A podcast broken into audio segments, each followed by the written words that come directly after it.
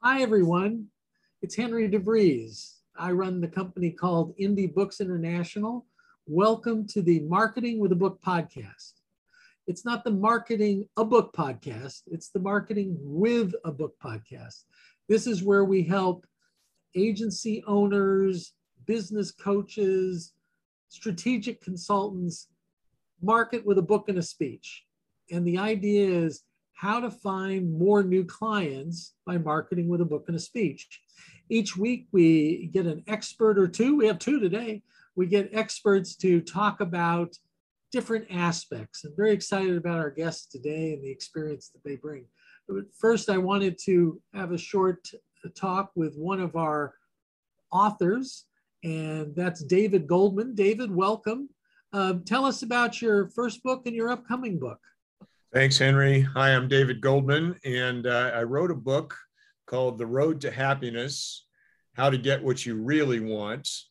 Uh, nine stories of uh, clients who hired me in order to get what they thought they wanted, and along the way, they get what they really want. And then uh, once that happens, they, they sort of get everything, everything falls into place. So I'm very proud of this book, but I'm very excited about the upcoming book uh, called Bringing in the Business Without Sounding Like a Salesperson that I'm co writing with Henry DeVries and Mark LeBlanc. And it is uh, specifically for professionals who want to bring in more business and not sound or feel like a salesperson in doing it. So it's it's for uh, the people like financial advisors, attorneys, accountants, uh, ad agency people, people who know they need to bring more business in, but they don't want to feel like sales people. And so, um, a very non toxic approach and uh, talks about phases like the attraction phase and how to have a meaningful conversation, and also talks about um, the Goldman enrollment process, which is how to get people on board without actually selling them. David, I'm very excited about the book as well because we really haven't put in writing our philosophy about enrollment. And we teach something very different than other people who help professionals and consultants and agency owners with that. Uh, so those conversations. And we have field tested those, uh, you, Mark, and I, for decades. So very excited to bring that in. Well, thank you for being with us today. Now I'd like to introduce our uh, two special guests. So I, I get to um, tag our people. So speaker view, I'll go on Alan and spotlight Alan for everybody. And then Ian, I will spotlight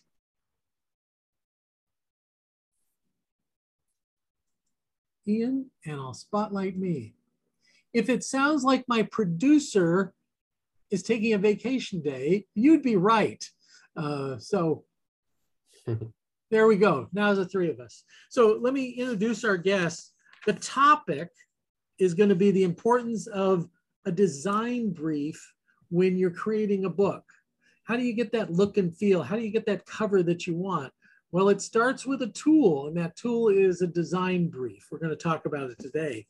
Um, our two guests are the founders of The Book Designers. Uh, it's been around since 2005. We'll hear more about uh, their company. Um, Alan Dino Hebel, graduate of uh, Platt College in San Diego. I know it well because I ran an advertising agency in San Diego, and uh, their graduates were great to hire, uh, well trained, uh, just really understood the business. And uh, it's nice to talk to an alum.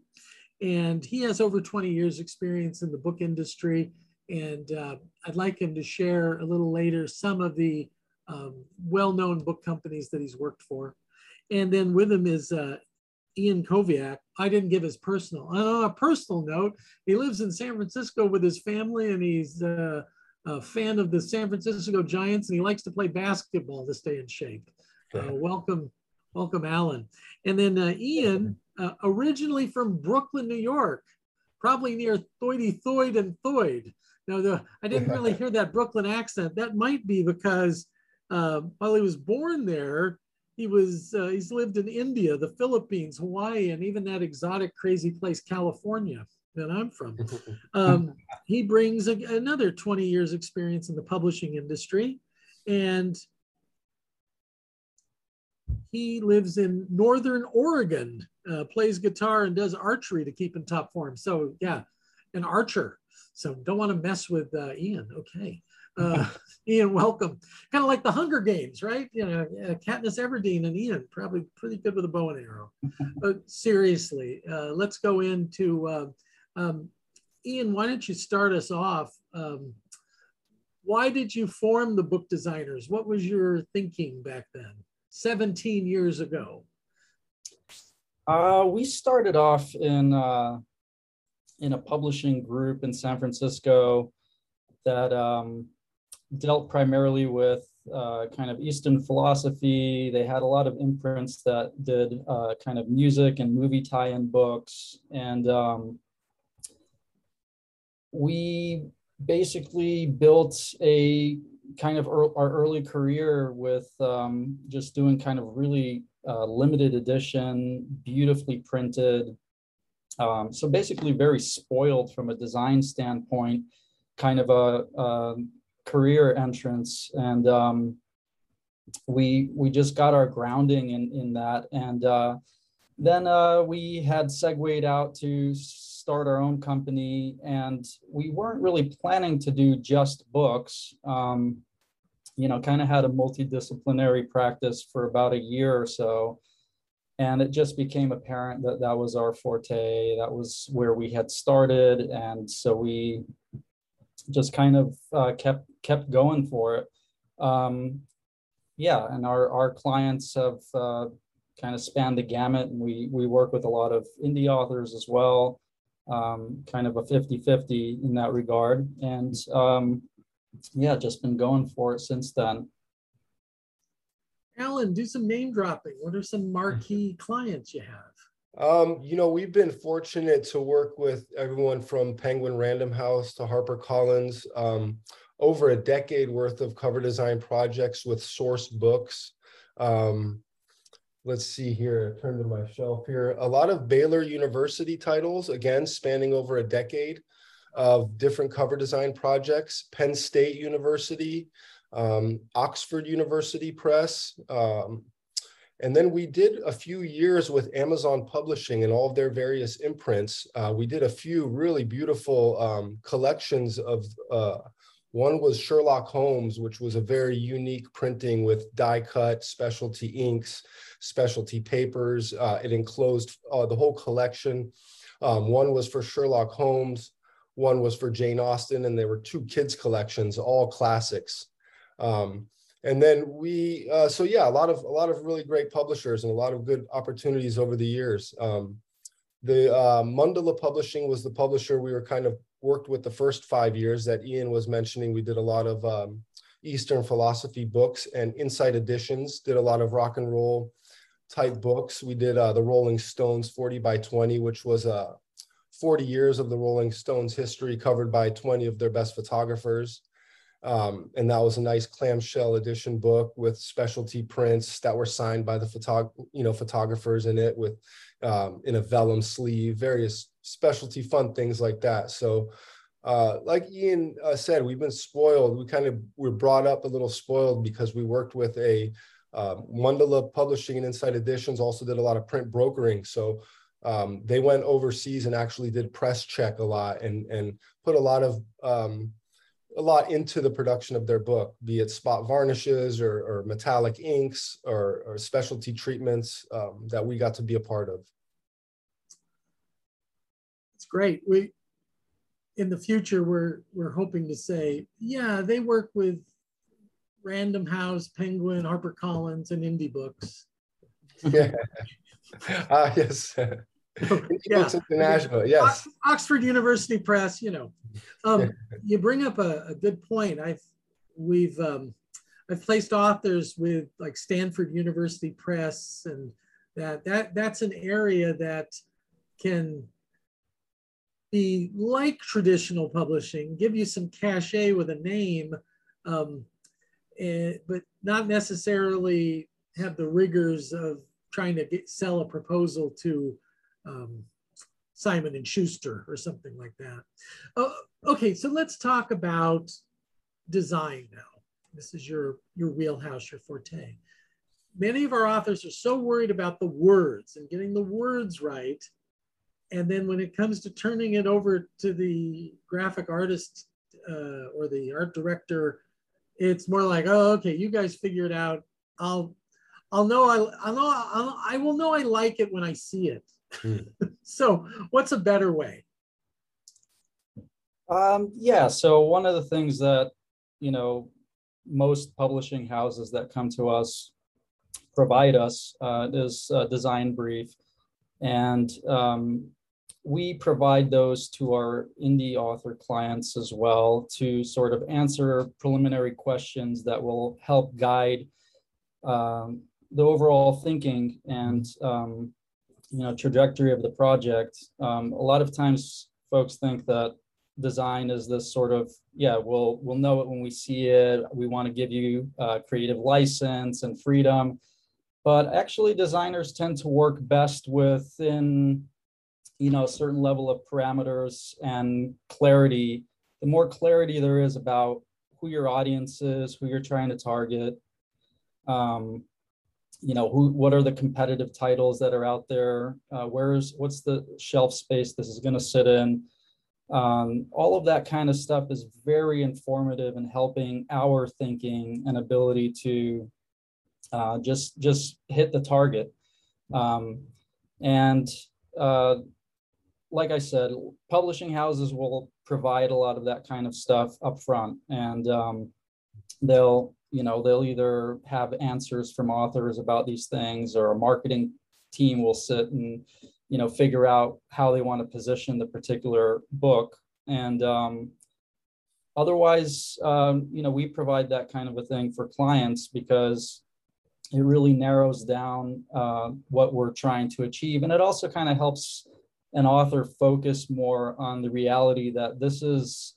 soon going to be something that is you know, either physically or as an EPUB going to be in your hands and it's going to be out there and it's going to have a life on its own. And it really matters that it lands in the right hands and isn't something that sort of is ambiguous from a design perspective. It's not really clear where it fits on the shelf. And um, yeah, so that that's kind of where that comes in uh, for us and guiding the process for us, but also kind of helping um, an author really understand that kind of final piece, which is, you know, who do you want this, you know, uh, realistically, who's going to be holding this book? You know, a, lot of times uh, folks will have an idea that they want this is for everybody. It's for women and men equally, for all age groups, and you know, they have this kind of real uh, wide net cast about who their book is for, but it's just really not the case. It's never the case with with publishing. Um, your book has a very specific audience, and the closer you define that, uh, both to yourself and and in a design brief to the designer, the the clearer you're going to hit the mark. So that's that's that. Yeah. Sorry, and thanks. Um, Alan, let's talk about some of the elements of that brief, and then Ian, you can uh, hit things that we miss. So sure. let's kind of go through, you know, a numbered list, one, two, three, four. Sure. That they should do. Yeah, I'd be happy to do that. We have kind of like a little bullet list that we kind of try to keep it simple when it comes to publishing and when it comes to book design. It can be very com complicated or it can be a one, two, three uh, process. We try to keep it simple. Um, when we do start the process before we begin, uh, this is a bullet list that we request of information that we request for projects um, a synopsis of your book, a latest manuscript, doesn't have to be a final, um, a description of what your vision is for the cover. A lot of times, sometimes people don't have a vision. A lot of times authors will have a vision or um, uh, some nature. Any suggested images for the cover. Sometimes there's a particular image or illustration or you know texture or maybe text only type only cover so um, any suggested images for the cover uh, covers of competitive titles um, is another thing we like to see. Uh, covers that you're attracted to.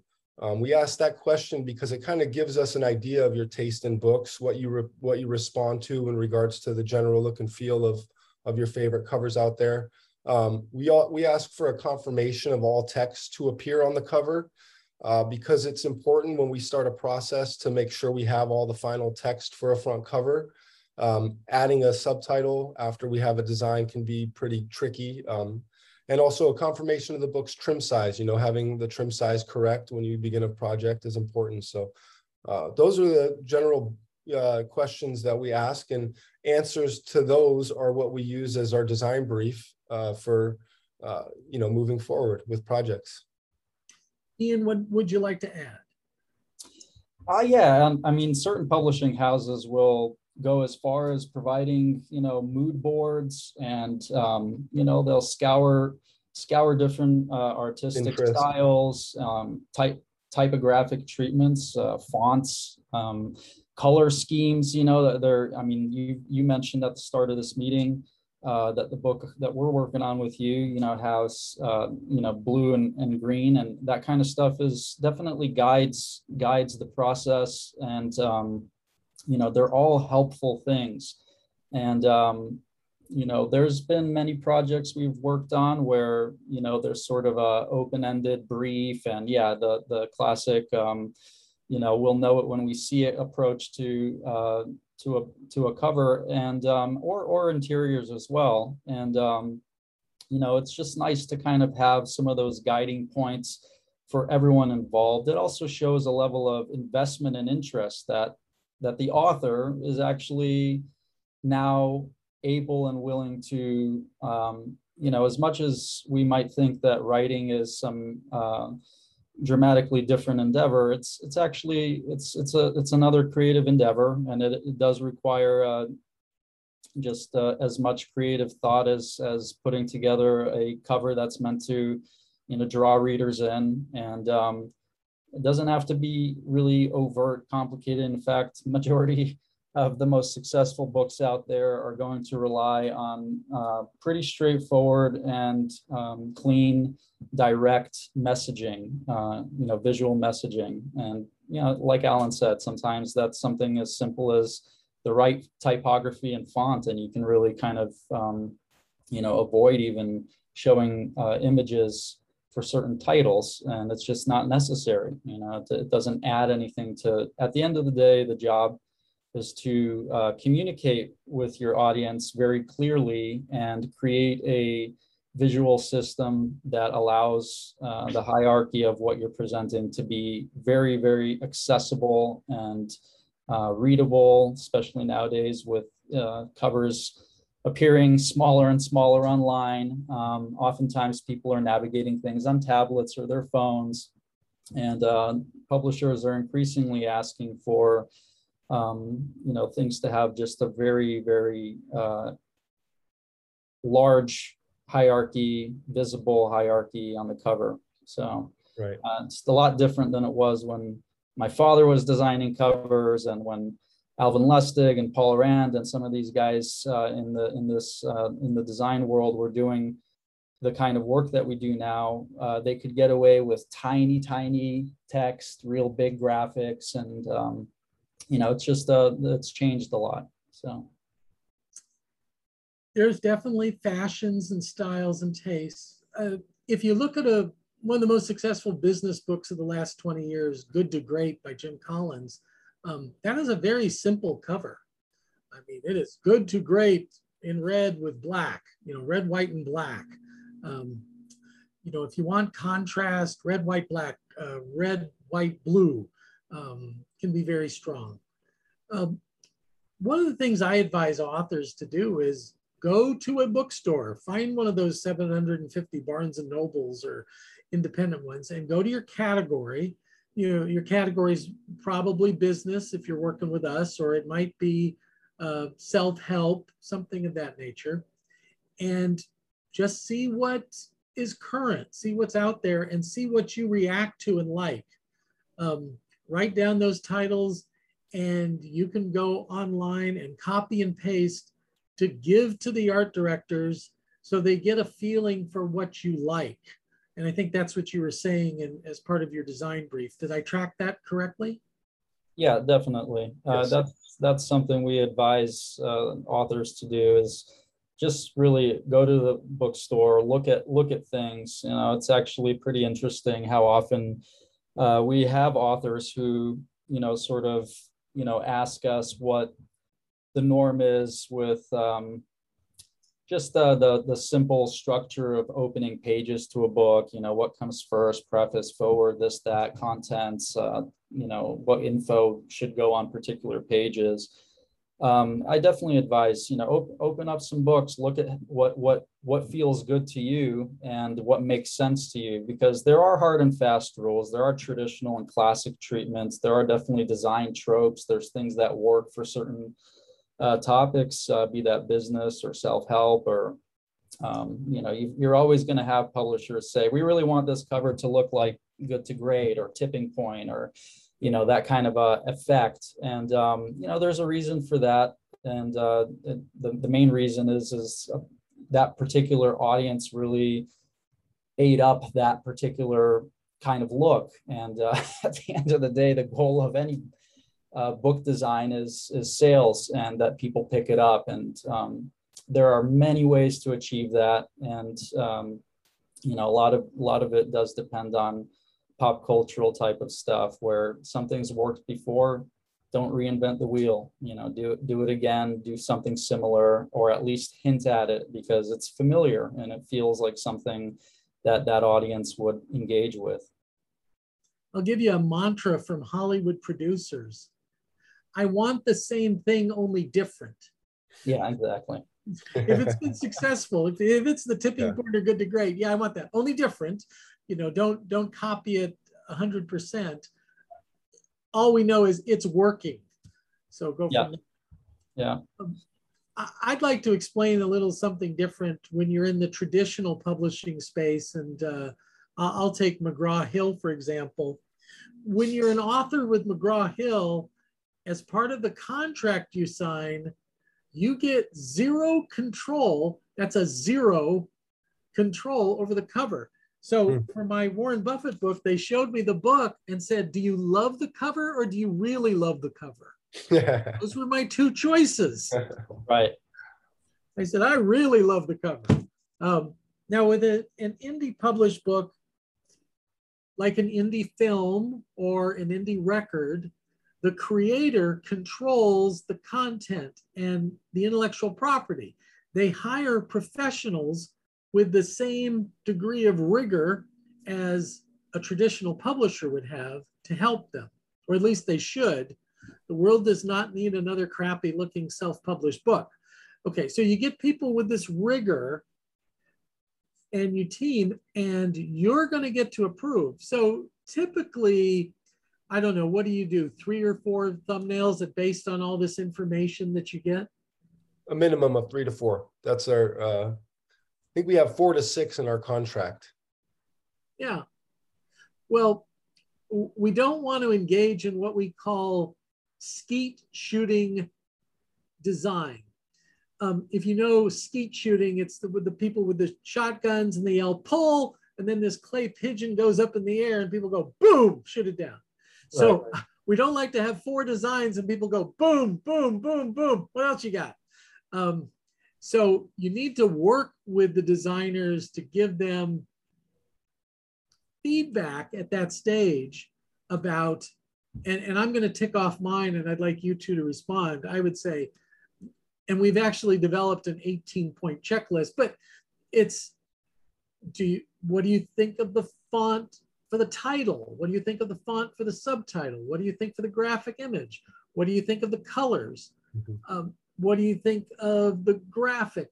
All these you've provided input in the brief, and now you're seeing things, and this is your time to give feedback. What? How do you like them to give feedback at that stage?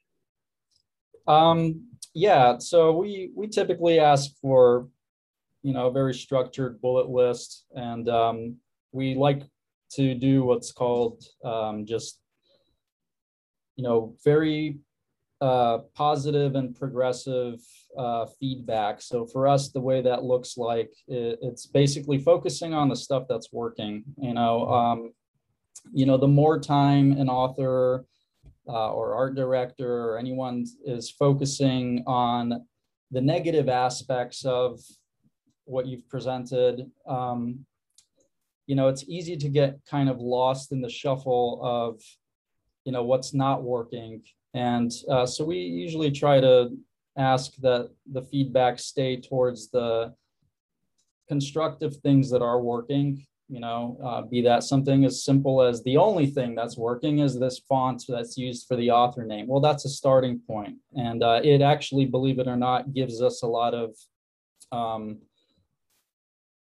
it, it ends up being very informative for us just to know things like that. And um, and and we start getting the idea that you know you're responding towards this particular kind of hierarchy and um, color schemes and simplicity or complexity.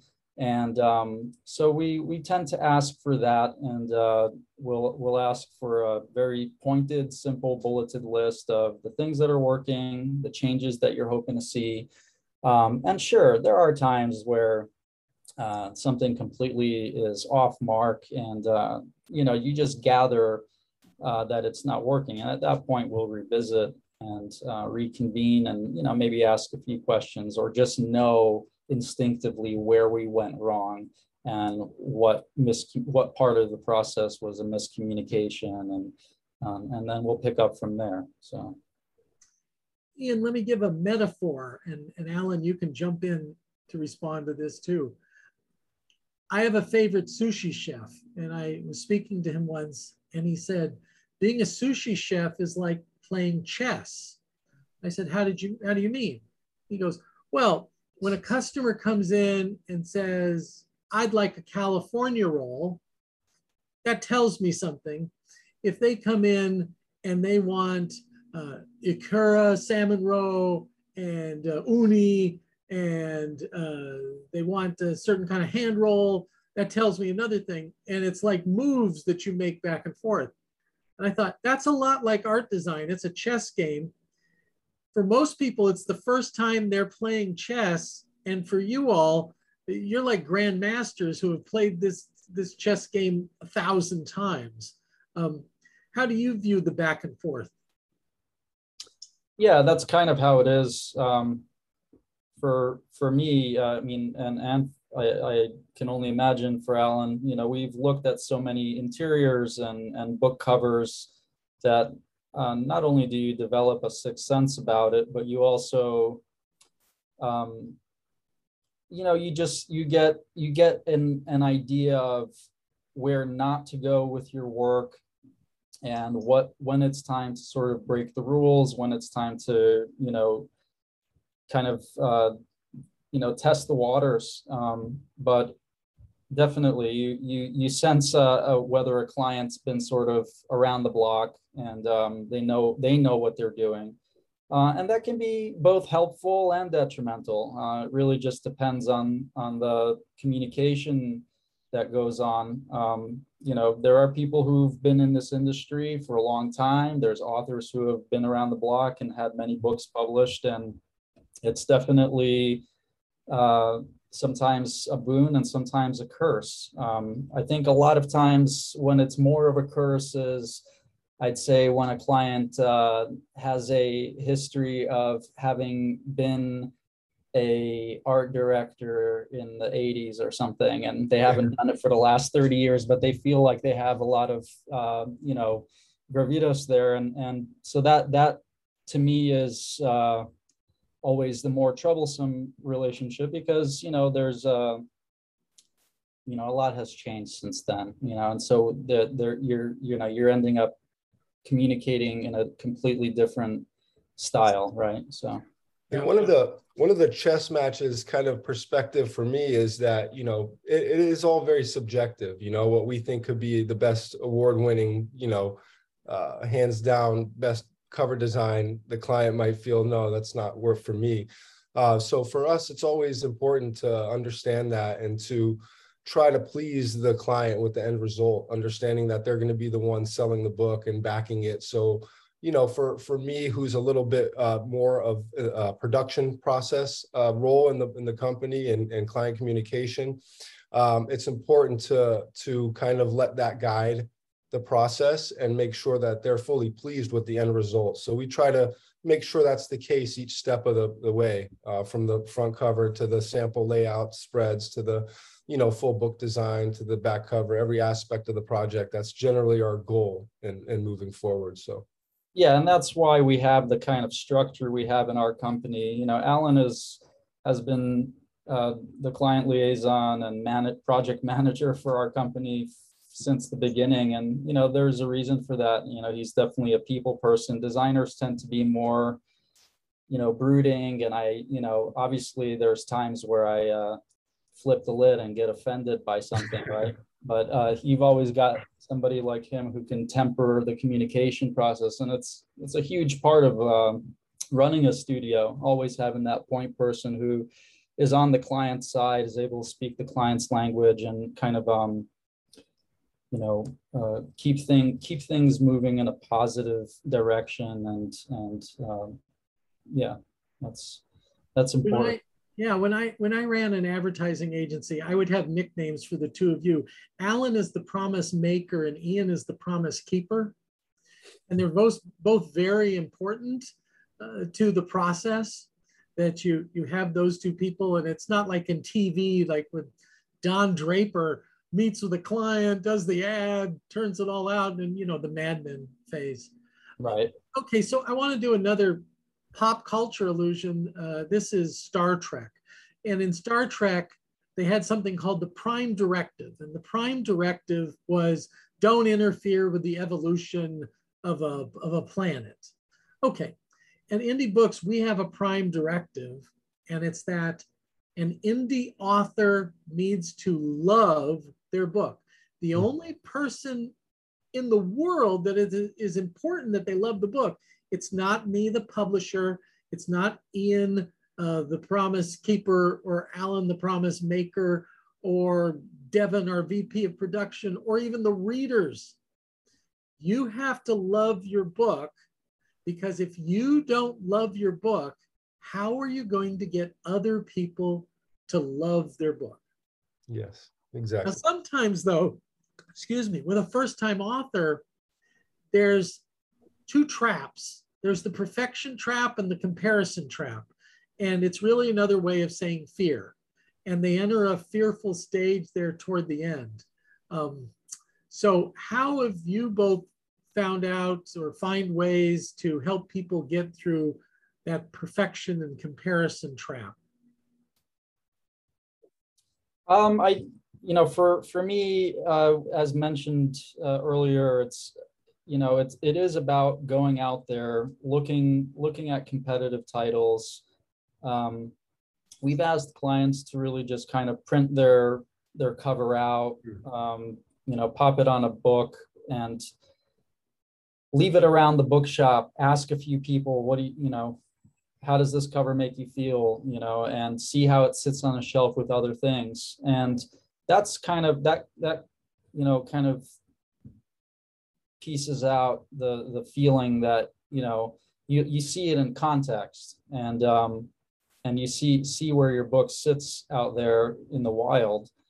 And that's definitely a helpful meditation and exercise. But as far as um you know i love that by the way. Yeah. Yeah, so I mean, uh, as far as dialoguing with clients, um, you know, there's times where you know somebody's feeling insecure about a particular direction, or we really just feel that where the client's taking the project, you know, we're feeling that they're not entirely sold, that there's a lot of, um, you know, uh, that they're just they're going along for it. They think that this is just kind of how it goes. And then sort of months later you know they resurface and right at the edge of of, of going to, to to pull the trigger they they express certain doubts about things that they and a lot of times it kind of uh, syncs and echoes with things that we had been telling them along the way that are our personal doubts. But at the time they really felt strongly about uh, you know some particular direction and uh, treatment. And we you know it, it sort of mirrors and echoes you know over time we find that that's the case more often than not that um, things that we warn clients about early on that are going to be a detriment to how how things are looking or uh, any number of other things readability online visibility uh, that that it ends up being something that that they agree with the, eventually or that we can kind of talk somebody into a compromise you know like well can we have this but you know let's try let's try it in this way and then they see it that it looks better it feels better mm-hmm. and um you know so that's that's one way to kind of work with fears surrounding those end stages we've been fortunate to not have to have too many uh you know clients that kind of leave with uncertainty and fear generally speaking our process is such that they're really pleased and and ready to go with the end result. And that's really you know our goal is to is to make them uh, exceed their expectations. So they're really ready to hit the road uh, marketing and selling their their publication. Like other consultants though we we have to be a little bit of a therapist sometimes. We have to listen to some angst and um, oh yeah something you, you've talked about a couple of times, but I, I just want to stress is it's not necessarily what it looks like on a bookshelf is what does it look like on amazon.com what does it look yeah. like when they're scrolling through titles or the ones even below people who bought this book also mm-hmm. bought and that's a quick skim if people can see it in my working with Amazon, I found out in the nonfiction space, Amazon knows if people are interested in a topic, they don't buy one book. Mm-hmm. For instance, I was given 90 days to write the Warren Buffett book. On day one, I bought 11 books on Amazon about Warren Buffett. So it'll be on different topics, people will do that.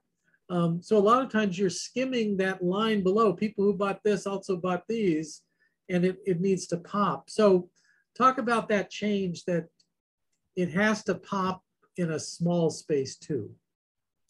Sure. Um, we it's not uncommon for us to actually uh, you know take a a screenshot of a bestseller of memoirs or or uh, you know history books or fiction titles uh, on on Amazon and uh, mock up a client's cover into it and showcase it to them because that is that is the space that it's going to live in more often than not. And um, and it is a, a great way to show them the book in context and and uh, I we've we've had a lot of clients appreciate that. Um, so we have done things like that to kind of just um, you know make them understand that this is kind of this is this is where your final sort of thing is going to be living amongst these little one inch covers um, you know in this kind of a general uh, space. And and and it, it is an eye opener you know? It's sort of like hey that actually looks really good compared to a lot of the you know other things out there. Or it if if it's you know if it's in a space that has a lot of really great um, covers, you know, it fits amongst them and it really works uh, along with it, but it's different enough and, you know, it has something that, that grabs your attention amongst the cacophony of other covers. So I thought I'd show this. This is what my book in Chinese is. Sure. Yeah. so now there's a simple design. The only way I'm sure it's me was uh, that flap that my picture's there. um, I I hear uh, I'm better in Chinese. I lose something in the original. Um, okay, so we've talked about design. One one last question. Um, I just wanted to hear kind of the epiphany moment for your business. Uh, you know, what was your aha moment as you created this company and you worked through? Um, you, have been at it for 17 years, so you both get medals for that. Uh, and we appreciate that you're still going. But what was the aha moment? For I can say my the one aha moment uh, for for me for for us is um, you know Ian mentioned we were a multidisciplinary design studio, and at one point um, we we you know we thrived with books that was our bread and butter. So I thought you know why not to get more book projects get bookdesigners.com buy that URL. Um, at the time, we were going by Allian Design, which was a fusion of Alan and Ian when we started. And we bought bookdesigners.com for $1,500, being like, aha, it's perfect. Let's change our name to the book designers. How perfect. And let's do book design for the rest of our careers So that was a very aha moment. And it's been, you know, uh, blessing ever since as far as continuous inquiries from first time uh, authors to you know published authors to um, art directors from publishing houses just cons- you know constant work we've been very fortunate in the industry so yeah i agree. That was uh, one of the uh, whether it was an aha moment or not it was for sure one of the more intelligent business decisions that we really ever made. I mean we've we've blown a lot of uh, time energy and money on marketing ourselves in different ways. And uh, but that has got to be hands down one of the more uh, savvy business decisions was just springing and giving ourselves a extremely generic name that's basically the search term that you know people find us by and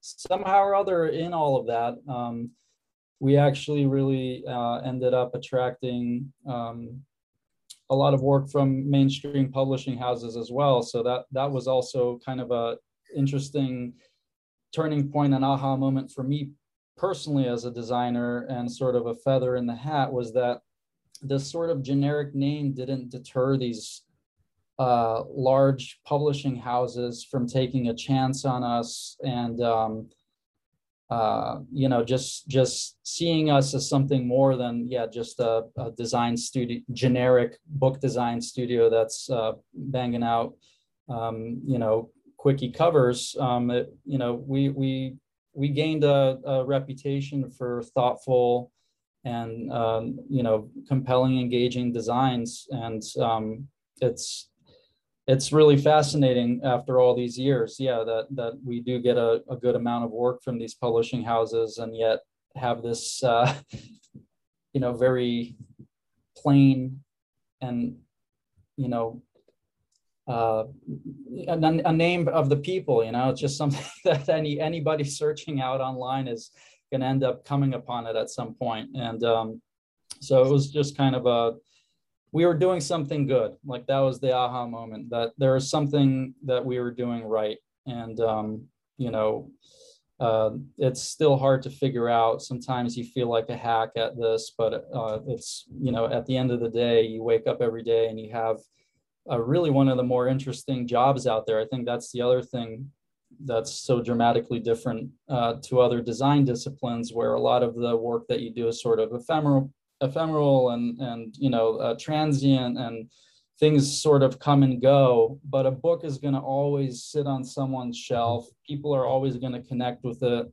And it's kind of something that's probably not going to go away for a very long time uh, and covers despite them getting smaller and smaller and that kind of stuff you know that still needs to be there. It still needs to be something that draws people in. And it is really still a big uh, determine you know determining factor for people clicking on something and being drawn in. It has to look like something that people are interested in. So uh, yeah that's that's definitely the aha moment is that we were able to do something that is approachable for the indie author market but yet somehow or other our work has stood uh, the test of being um, marketable marketable enough for uh, larger houses to take a chance on us and continue to do so. Your uh, sharing the aha moment reminded me of two insights from the research I've been doing in the last few years.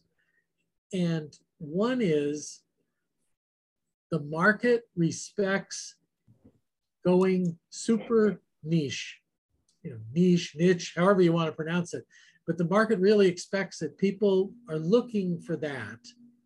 And from my own experience, I've been in business 22 years.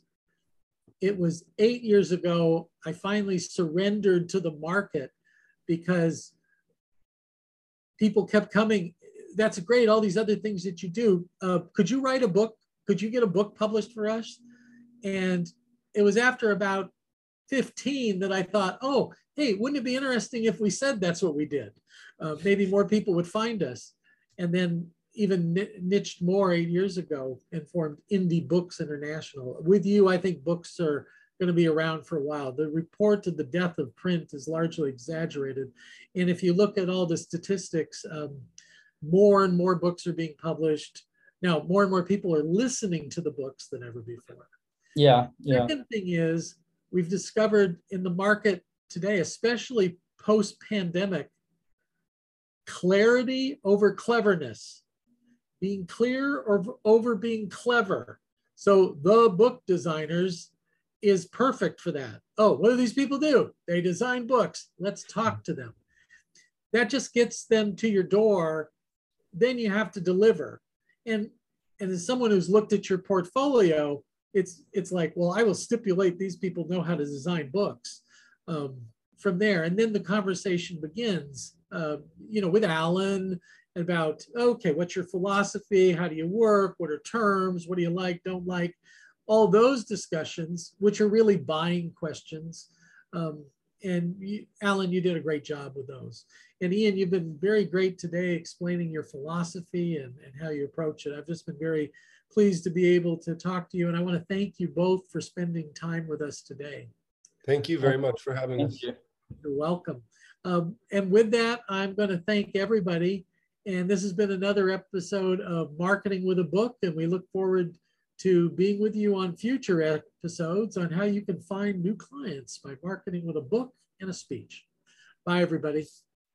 Bye. Thank you.